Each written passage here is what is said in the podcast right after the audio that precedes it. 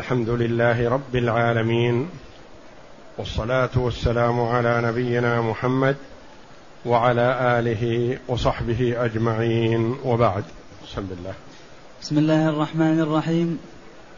قال المؤلف رحمه الله تعالى فصل وصلاة الليل مثنى مثنى لا يزيد على ركعتين لما روى ابن عمر أن النبي صلى الله عليه وسلم قال صلاة الليل مثنى مثنى.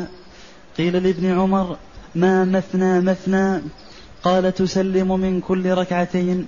متفق عليه. نعم. وإن تطوع.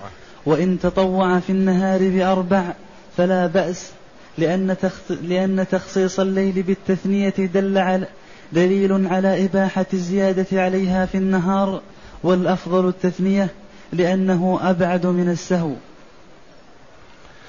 قال المؤلف رحمه الله تعالى فصل وصلاة الليل مثنى مثنى.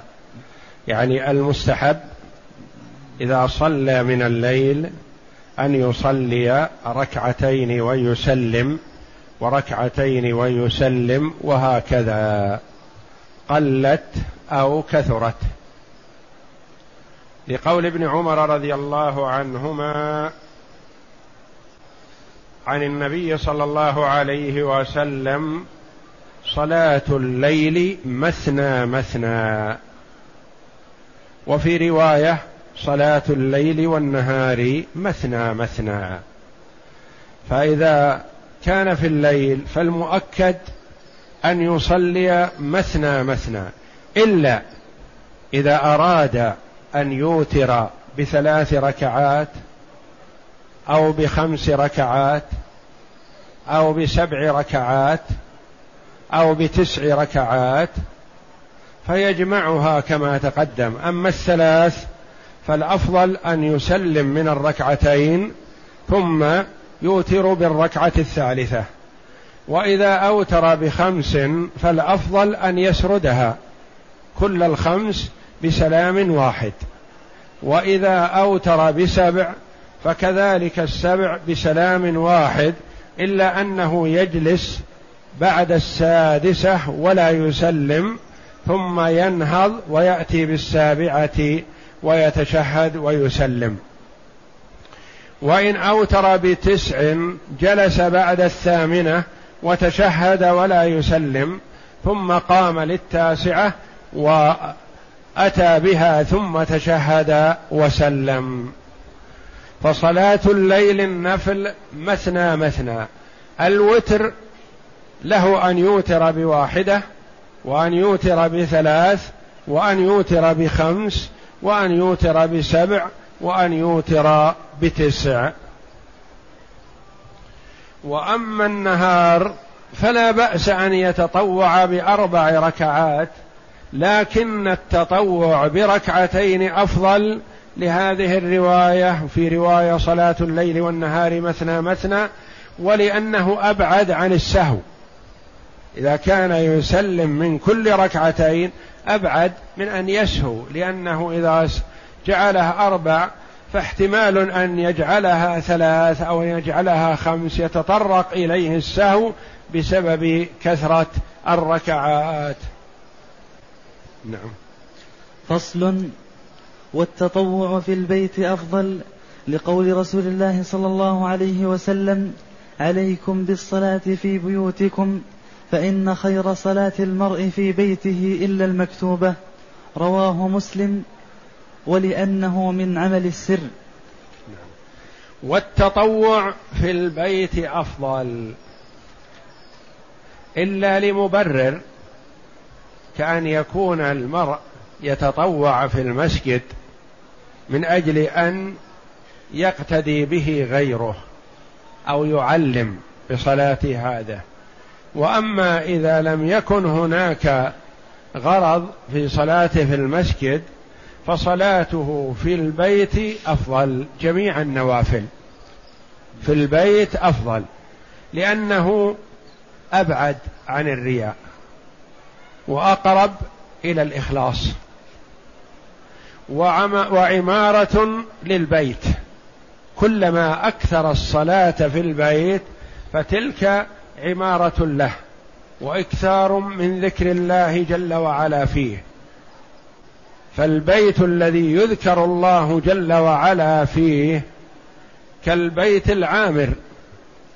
والبيت الذي لا يذكر الله فيه بيت خرب وتدخله الشيطان الشياطين وتكثر فيه والعياذ بالله. فكلما أكثر المرء من الصلاة في البيت فذلك خير. وبأمر النبي صلى الله عليه وسلم بقوله عليكم هذا حث وحظ بالصلاة في بيوتكم فإن خير صلاة المرء في بيته إلا المكتوبة إلا الفريضة. احذر. أيها الرجل أن تصلي الفريضة في البيت إلا من مرض أو خوف. وأما إذا لم يكن عذر فلا يجوز للمرء أن يصلي في بيته. ويجوز منفردا وفي جماعة لأن أكثر لأن أكثر تطوع النبي صلى الله عليه وسلم كان منفردا. وقد أم ابن عباس في التطوع مرة. وقد أم ابن وقد أم ابن عباس في التطوع مرة وحذيفة مرة وأنسا واليتيم, واليتيم مرة فدل على جواز الجميع. نعم. ويجوز منفردا ويجوز في جماعة. لو صلى صلاة الليل في بيته بأهله فحسن. إذا كان أنشط لهم وأعزم لهم على قيام الليل فصلى بهم ولا يواظب على ذلك فيتخذ ذلك سنة وإنما أحيانا يحسن هذا وصلاته منفرد هي أكثر فعل النبي صلى الله عليه وسلم وكونه يصلي منفرد أولى إلا لغرض صحيح لأجل أن يصلي معه غيره لأنه لو لم يصلي بهم ما صلوا مثلا. فله أن يصلي بهم لأن النبي صلى الله عليه وسلم صلى بابن عباس رضي الله عنهما ليلا وصلى بحذيفة وصلى بابن مسعود وصلى بأنس واليتيم والعجوز ضحى نهارا. فيجوز أن يصلي جماعة نفل ليلا أو نهارا. نعم. فصل. ويجوز التطوع جالسا لأن النبي صلى الله عليه وسلم قال صلاة الرجل قاعدا نصف الصلاة رواه مسلم. ولأن الحاجة تدعو إلى ذلك لأنه لأنه يستحب تطويله. وتكثيره. فس فسومح فسومح. فسومح في ترك القيام تكثيرا له. ويجوز التطوع جالسا وإن لم يكن هناك عذر. يعني يصلي ركعتين مثلا قائما وركعتين مثلا جالسا. يصلي الركعة الأولى قائما ويصلي الركعة الثانية جالسا ويصلي الركعة الأولى أولها قائما ثم يجلس إذا شق عليه القيام أو رغب في الإطالة يجلس ويقرأ وهو جالس. ويجوز التطوع جالسا وأما الفرض فيجب القيام مع القدرة. ولا يجوز أن يصلي جالسا إلا لمرض وعجز عن القيام أو كأن يكون في سفينة ونحوها أو في طائرة ولا يستطيع أن يصلي الفرض قائما فيصلي جالسا كما تقدم لنا. وأما مع القدرة على القيام فلا يجوز الصلاة جالسا. أما النفل فيجوز أن يصلي جالسا. ثم إن كانت صلاته جالسا لعذر فهي كصلاة القائم والحمد لله. لا نقص فيها لأن الله جل وعلا قال فاتقوا الله ما استطعتم وهذه استطاعته. وإن كانت صلاته لغير عذر يقدر على القيام والوقوف لكنه ما أحب أن يشق على نفسه فجلس. فصلاته على النصف من صلاة القائم. لقوله صلى الله عليه وسلم صلاة الرجل قاعدا نصف الصلاة. يعني له نصف أجر صلاة القائم. ورخص في الجلوس في النافلة لأنه يشرع فيها الإطالة والمرء المؤمن يحب أن يكثر من قراءة القرآن في صلاة الليل فسمح له في الجلوس وإن كان يستطيع القيام. نعم.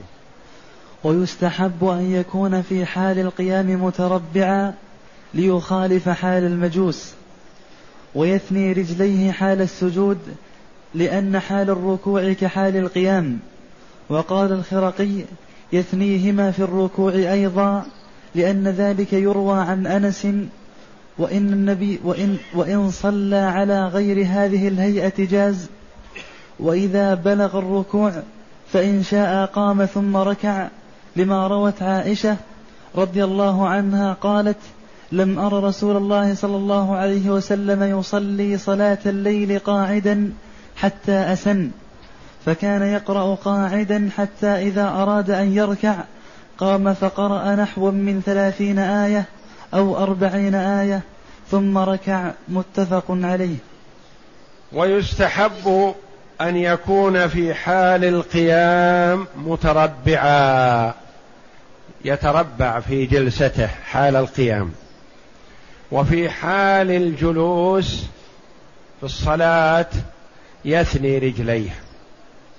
يعني في حال القيام وقراءة القرآن وفي حال الركوع يتربع والتربع هكذا. ثم يركع وهو متربع.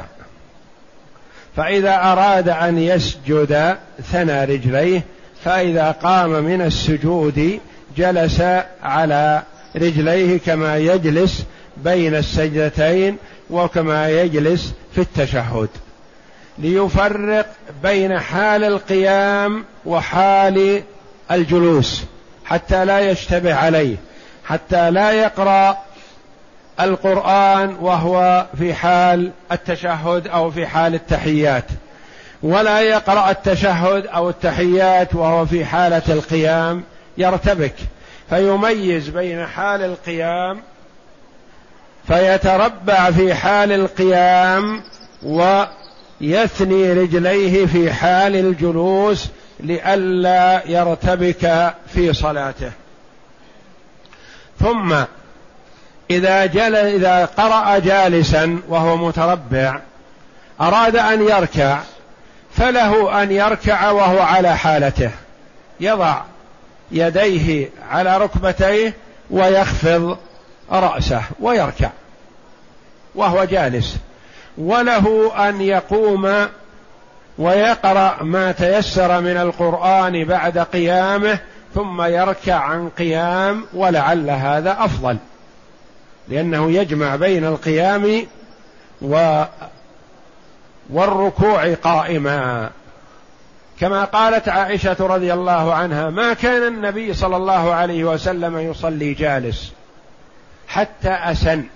يعني ثقل صلى الله عليه وسلم وكبرت سنه وشق عليه القيام وكان يطيل القراءة كان يجلس. تقول رضي الله عنها فإذا أراد أن يركع قام وقرأ قدر ثلاثين آية أو أربعين آية ثم ركع. فإذا فعل فعل النبي صلى الله عليه وسلم هذا فحسن. يعني يقرأ القراءة المطولة وهو متربع. فإذا أراد أن يركع قبل أن يركع بقليل يقوم ويقرأ ما تيسر من القرآن قائما ثم يركع وهو قائم. وإن أراد أن يركع وهو جالس فلا بأس عليه. نعم.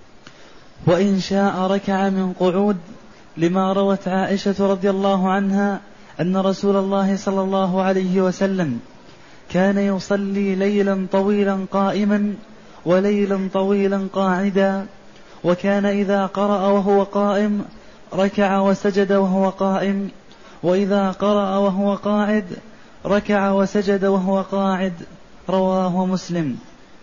وإن شاء أن يركع وهو قاعد فلا بأس بذلك.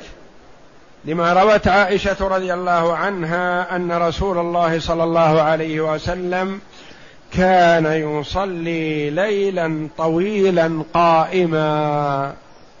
يصلي من الليل وهو قائم ويطيل. فإذا شق عليه القيام صلى ليلا طويلا وهو قاعد. ثم إذا أراد أن يركع فإن كان قائما ركع وهو قائم وسجد وهو قائم. وإن كان قاعدا ركع وسجد وهو قاعد. وحسب حاله والأرفق به. فربما إذا أطال القيام ثم ركع وسجد ثم أراد أن يقرأ قاعدا بعد ذلك وأطال القراءة وهو قاعد ربما شق عليه القيام. فيركع ويسجد وهو قاعد. فلا حرج عليه في الأمرين والحمد لله. وكل ثبت عن النبي صلى الله عليه وسلم كما روت عائشة رضي الله عنها. قرأ طويلا وهو قائم وركع وسجد وهو قائم. وقرأ طويلا وهو قاعد وركع وسجد وهو قاعد. وقرأ طويلا وهو قاعد ثم نهض وقرأ ثلاثين أو أربعين آية ثم ركع وهو قائم. فالكل ثبت عن النبي صلى الله عليه وسلم برواية عائشة رضي الله عنها وأرضاها. نعم. فصل القسم الرابع. صلوات لها أسباب منها تحية المسجد. لما روى أبو قتادة رضي الله عنه قال قال رسول الله صلى الله عليه وسلم إذا دخل أحدكم المسجد فليركع ركعتين قبل أن يجلس متفق عليه. هذا القسم الرابع من أقسام التطوع. القسم الأول عرفناه ما كان مع الفرائض وهو أنواع. والقسم الثاني ما تشرع له الجماعة كصلاة التراويح والاستسقاء والكسوف والعيدين. والقسم الثالث النوافل المطلقة في الليل والنهار في غير أوقات النهي. القسم الرابع والأخير من أقسام التطوع بالصلاة صلوات لها أسباب. لها أسباب. هذه لا تعتبر من الرواتب ولا من النوافل المطلقة ولا مما تشرع له الجماعة. لها سبب هذه الصلاة. كتحية المسجد وسجود التلاوة وسجود الشكر وسنة الطواف هذه تسمى صلوات تطوع لها أسباب ومثل صلاة الجنازة لغير من تكون في حقه فرض كفاية سنة في حق. في حق الكثير وهي من ذوات الأسباب وجدت الجنازة فوجدت الصلاة عليها. دخل المسجد فيشرع له أن يصلي تحية المسجد.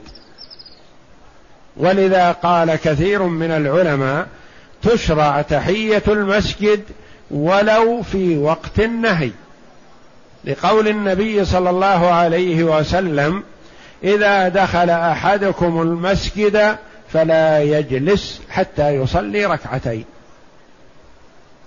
والذي دخل والنبي صلى الله عليه وسلم يخطب في خطبة الجمعة قال له أصليت ركعتين وهو يخطب؟ قال لا قال قم فصل ركعتين. وذلك دليل على آكديتها. فهذه الصلوات لها أسباب.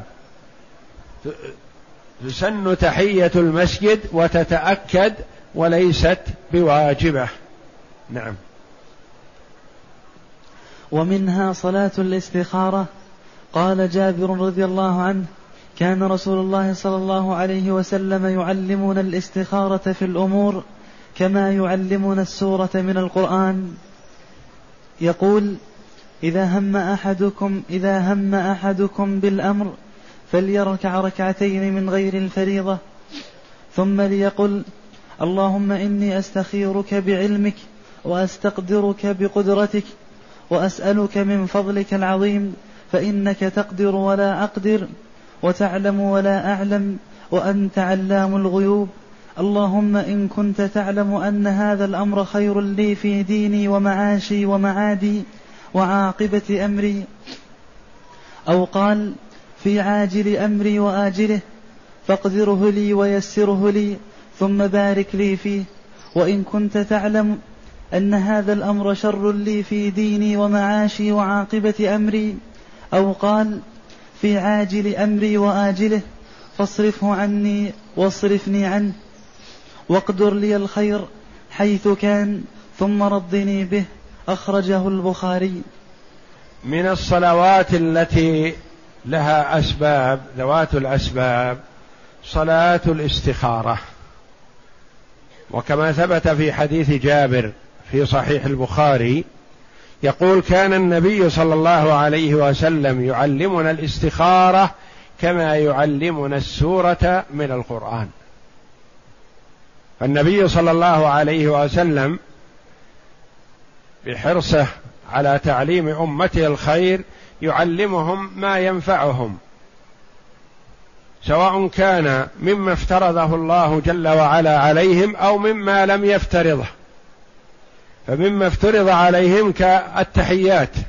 وكما تقدم لنا في حديث ابن مسعود يعلمنا التحيات كما يعلمنا السورة من القرآن.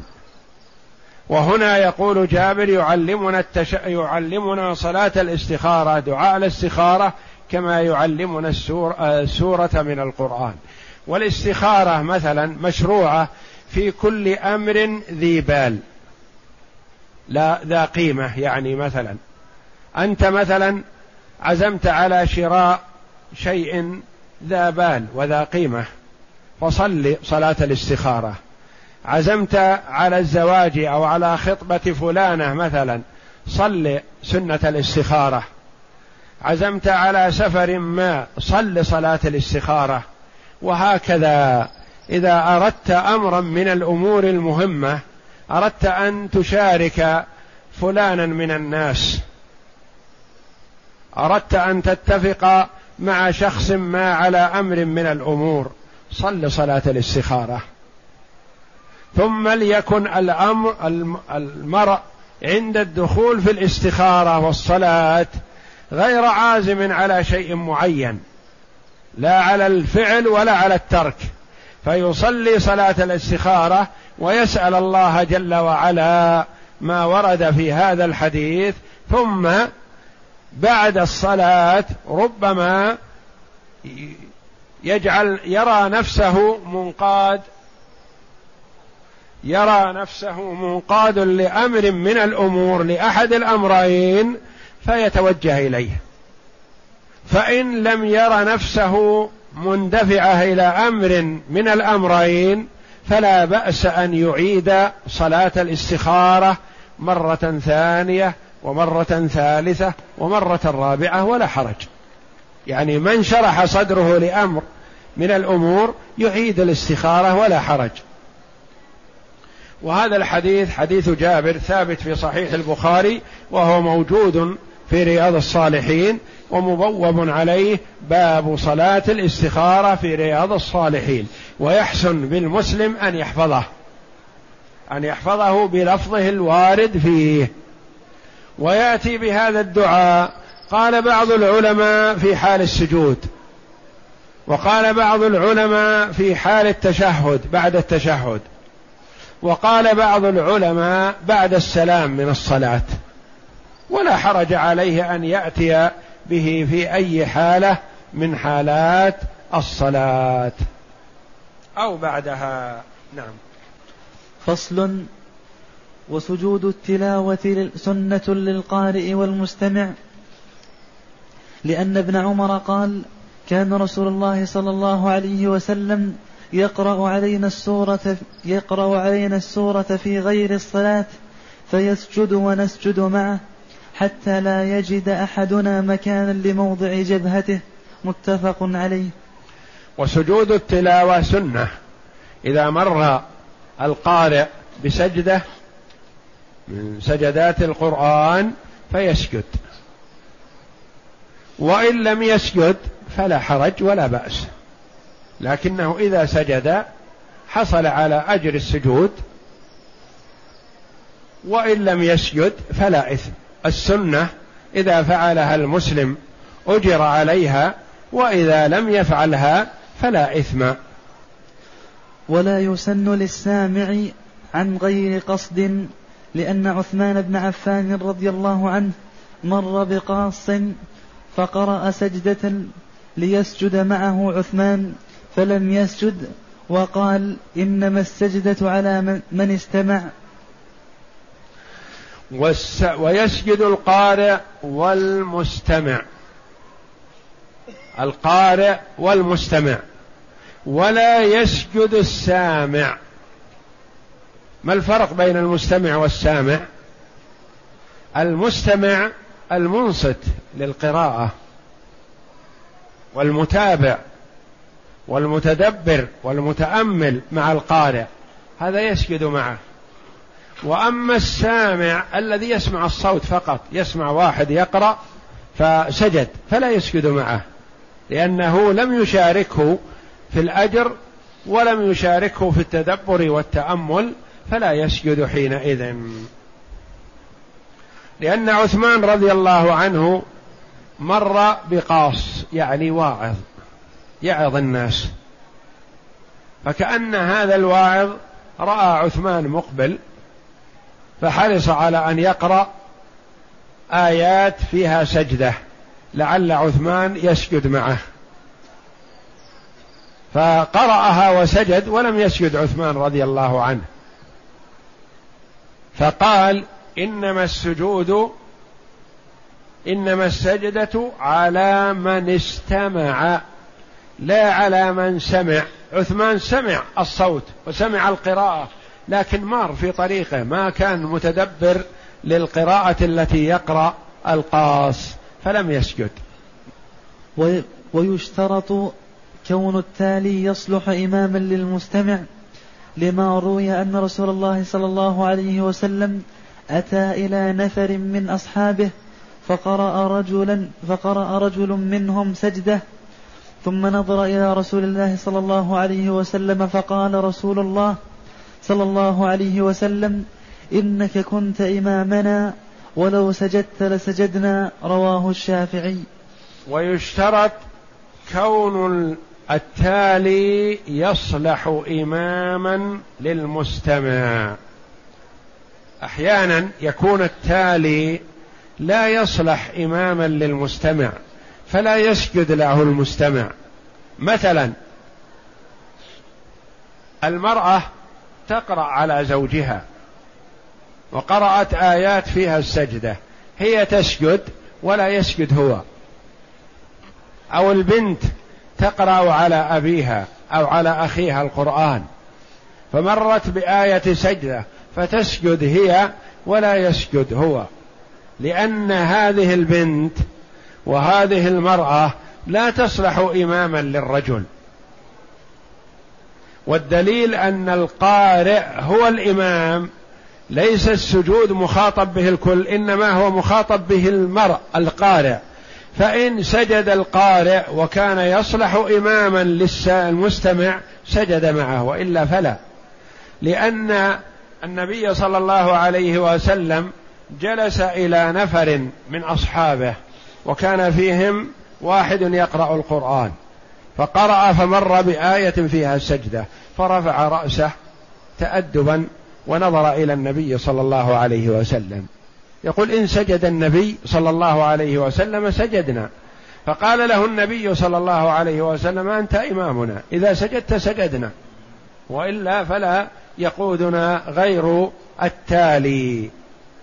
فإذا كان التالي لا يصلح إماما للمستمع فلا يسجد المستمع بل يسجد التالي فقط. نعم. ويسجد القارئ بسجود الأمي والقادر على القيام بالعاجز عنه لأن ذلك, لأن ذلك ليس بواجب فيه ولا يقوم الركوع مقام السجود لأنه سجود مشروع فأشبه طالب علم. حافظ للقرآن. يقرأ عنده أمي. يعلمه أو يقرأ. الأمي يقرأ سورة إقرأ مثلا. ف فسجد القارئ والمستمع يسجد معه لأنه يصلح يكون إماما له في هذه الحال. لأن المقصود القراءة وقراءته حصلت وهو صالح لأن يكون إماما لهذا في هذه القراءة فيسجد معه. بخلاف ما تقدم لو كانت التالية امرأة فلا يسجد معها الرجل. وكذلك العاجز عن القيام. شخص يقرأ وهو جالس ولا يستطيع أن يقوم مثلا. ف والمستمع يستطيع أن يقوم فيصلح في هذه الحال أن يكون القاعد العاجز عن القيام إماما للقادر على القيام في هذه الحالة لأنه لا يشرع لها قيام. نعم. وإن كان ويقول ولا يقوم الركوع مقام السجود. لو كان الإنسان مثلا يقرأ وهو يمشي أو يقرأ وهو واقف مثلا. فوصل إلى آية السجدة فركع. نقول ما أصبت السنة؟ السنة أن تسجد. والسجود يختلف عن الركوع. وإن كانت السجدة آخر السورة سجد ثم قام فقرأ شيئا ثم ركع.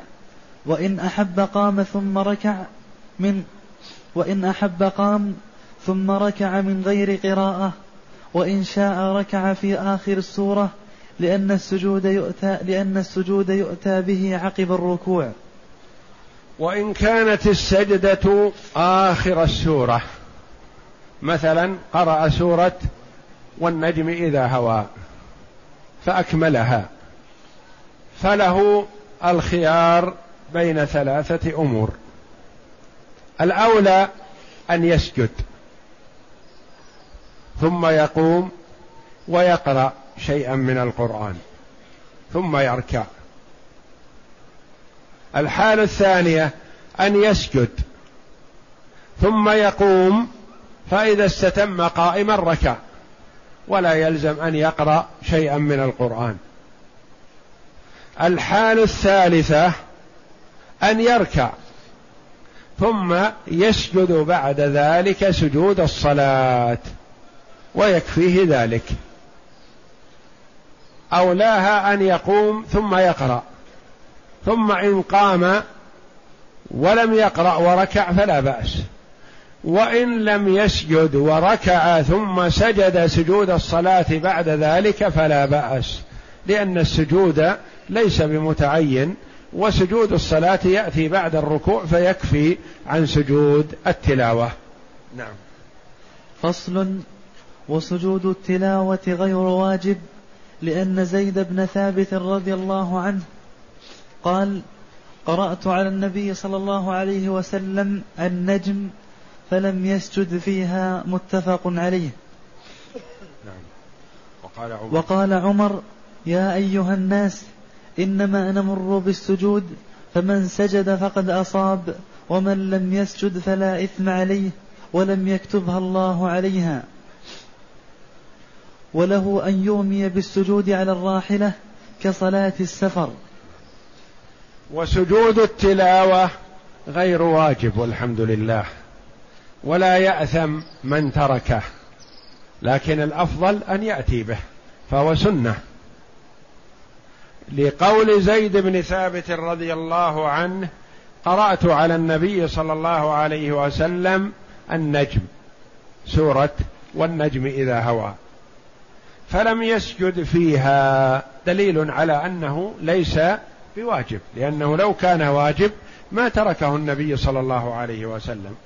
وقال عمر رضي الله عنه يا أيها الناس إنما نمر بالسجود فمن سجد فقد أصاب يعني أفضل وأحسن. ومن لم يسجد فلا إثم عليه ولم يكتبها الله علينا. يعني ليست بواجبة وليست بحتم. وله أن يؤمي أن يومي بالسجود على الراحلة. فمثلا المرء يقرأ القرآن بدون صلاة وهو على حماره أو على بعيره أو على سيارته أو على الطيارة أو على أي مركوب. فمر بآية فيها سجدة فيستحب له أن يسجد ولا يلزم أن يسجد سجودا كاملا وإنما يؤمي إيماء. كما يؤمي بالركوع والسجود في الصلاة النافلة على الراحلة. يعني إذا كان يقرأ وهو في السيارة فيؤمي إيماء ويكفيه. ويشترط له ما يشترط للنافلة ويكبر للسجود تكبيرة واحدة في الصلاة وفي غيرها لأن ابن عمر قال كان رسول الله صلى الله عليه وسلم يقرأ علينا القرآن فإذا مر بالسجدة كبر وسجد وسجدنا معه. ويرفع يديه مع التكبيرة في غير الصلاة لأنها تكبيرة افتتاح. وإن كان في صلاة ففيها روايتان ويكبر للرفع منه لأنه رفع من سجود أشبه سجود الصلاة ويسلم إذا رفع تسليمة واحدة لأنها صلاة ذات إحرام. فأشبهت صلاة الجنازة وعنه لا سلام له لأنه لم ينقل.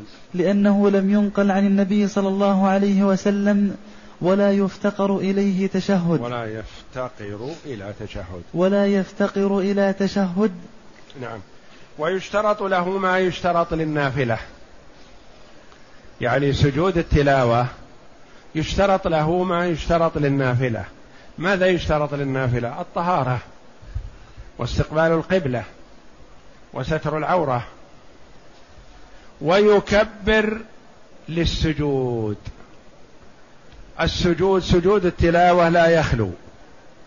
إن كان في الصلاة أو في غير الصلاة. إن كان في الصلاة فيكبر للسجود ويكبر للرفع. لأنه ثبت أن النبي صلى الله عليه وسلم يكبر في صلاته في كل خفض ورفع. وسجود التلاوة من ضمنه. فيكبر. ولا يسلم له في في الصلاة. بل يكبر ويسجد ويكبر ويرفع ولا يرفع يديه في الأمرين. لا في السجود ولا في الرفع منه. وإن كان خارج الصلاة فيستحب له أن يكبر ويرفع يديه عند السجود. لما؟ لأنه بمثابة الاستفتاح لأنه أول تكبير. فيرفع يديه ويكبر عند السجود ثم يرفع بدون رفع يديه بتكبير ثم يسلم بدون تشهد. ورواية أخرى عن الإمام أحمد أنه لا يشرع سلام قال لأنه ما ثبت عن النبي صلى الله عليه وسلم. وإنما من أخذ بالسلام قال قياسا على النافلة وقياسا على صلاة الجنازة. نعم. ولا يسجد فيه لسهو لأنه لا ركوع فيه أشبه صلاة الجنازة. ولا يفتقر إلى قيام لأنه لا قراءة فيه. نعم. ولا يسجد لسهو فيه. لو سهى في سجود التلاوة مثلا فلا شيء عليه في هذا. لأن سجود التلاوة كله سنة وسهوه لا يؤثر عليه فيها. ولا تشبه الصلاة لأنها لا ركوع ولا قيام فيها. ولا تفتقر إلى قيام مثلا. قال بعض العلماء يحسن إذا أراد أن يسجد للتلاوة أن يقوم وكان جالس و وليس بلازم فلو سجد وهو جالس فلا شيء عليه في هذا وسجوده صحيح. نعم. ويقول فيه ما يقول في سجود الصلاة. وإن قال ما روت عائشة رضي الله عنها أن النبي صلى الله عليه وسلم كان يقول في سجود القرآن سجد وجهي للذي خلقه وصوره وشق سمعه وبصره بحوله وقوته فحسن. وهذا حديث صحيح وإن قال غيره مما ورد في الأخبار فحسن. ويقول ما يقول في سجود الصلاة يعني الذي يلزم في سجود التلاوة أن يقول سبحان ربي الأعلى. الواجب مرة وإذا زاد فحسن. يقول سبحان ربي الأعلى سبحان ربي الأعلى سبحان ربي الأعلى وينهض.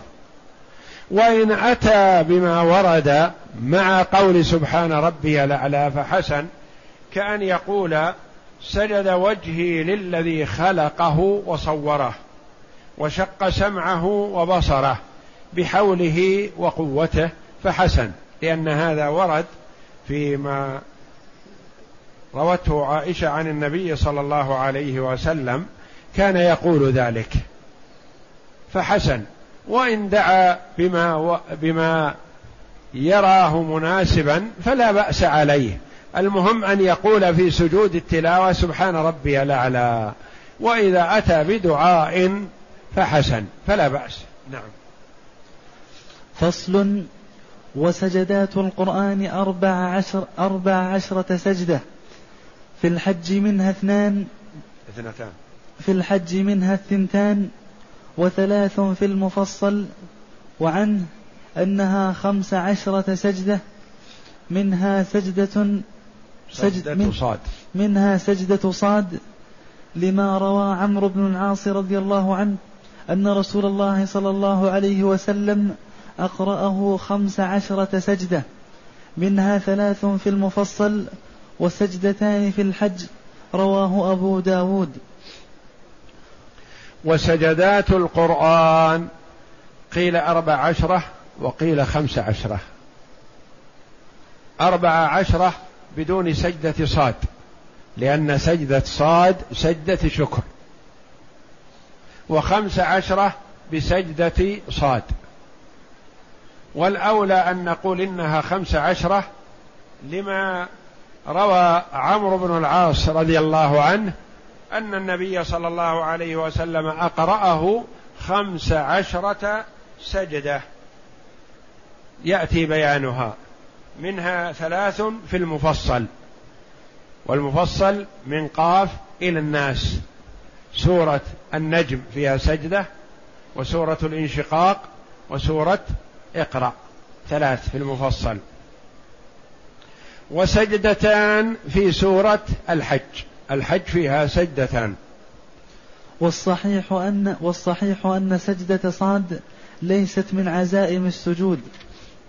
لما روى ابن عباس رضي الله عنه أنه قال ليست صاد من عزائم السجود رواه أبو داود.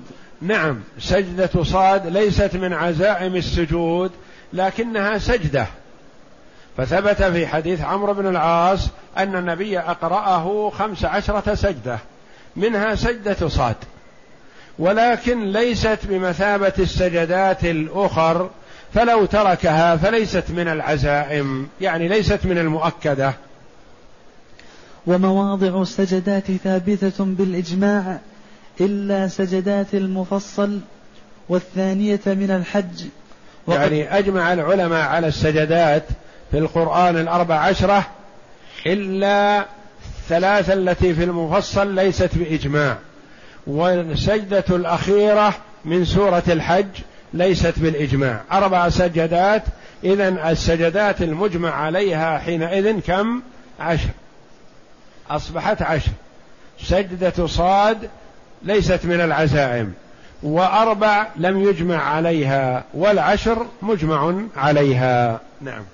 وقد ثبت ذلك بحديث عمرو وروى عقبة بن عامر رضي الله عنه أنه قال يا رسول الله في الحج سجدتان قال نعم ومن لم يسجدهما فلا يقرأهما. رواه أبو داود. يعني هما سجدتان ثابتتان بهذا الحديث.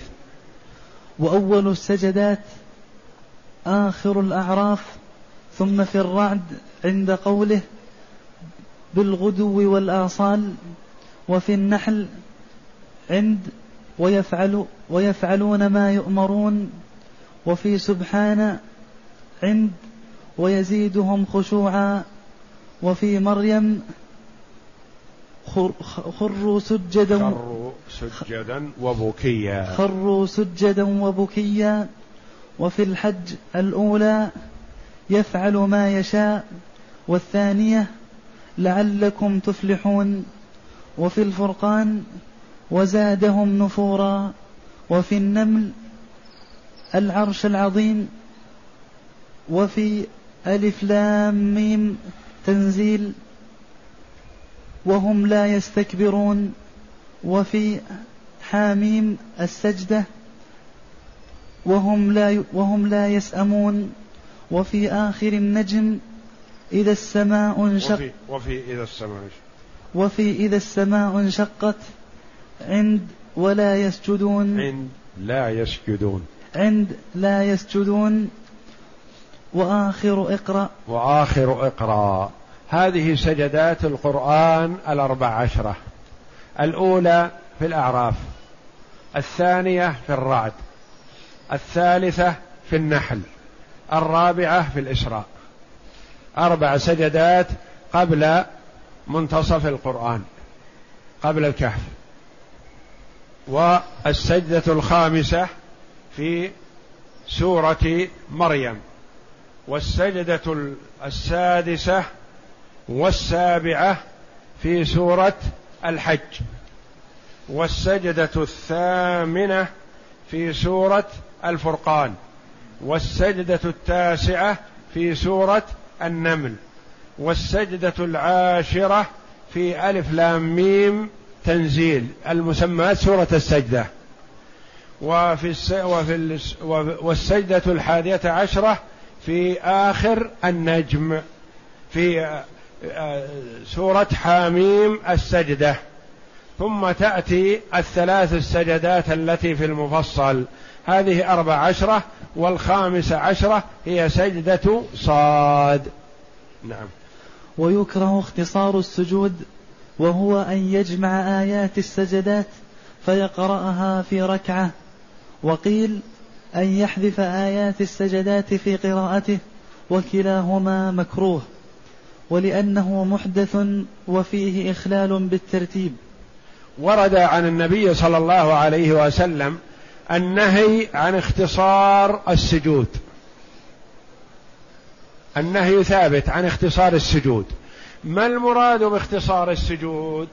قال بعض العلماء اختصار السجود أن يجمع الآيات التي فيها السجدة ويجمعها في ركعة واحدة حتى ينتهي منها مرة واحدة.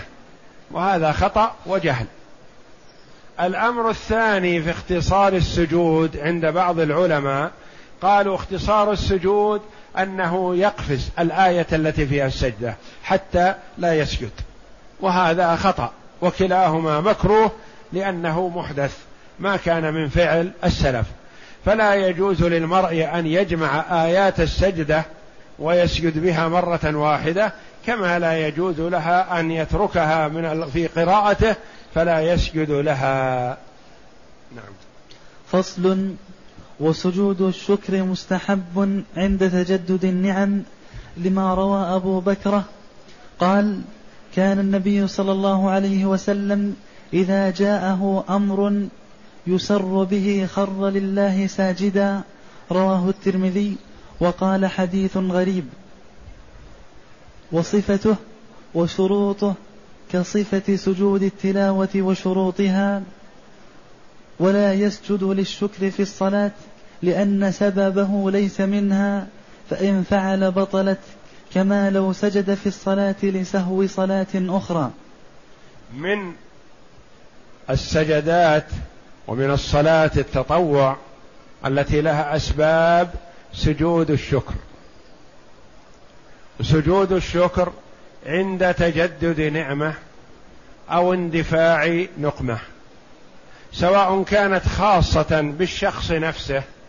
مثلا بشر بولد ذكر مثلا بشر بقدوم عزيز عليه بشر بسلامة مريض في حالة خطرة بشر بشيء خاص به اندفاع نقمة أو حصول نعمة فيسجد لله شكرا.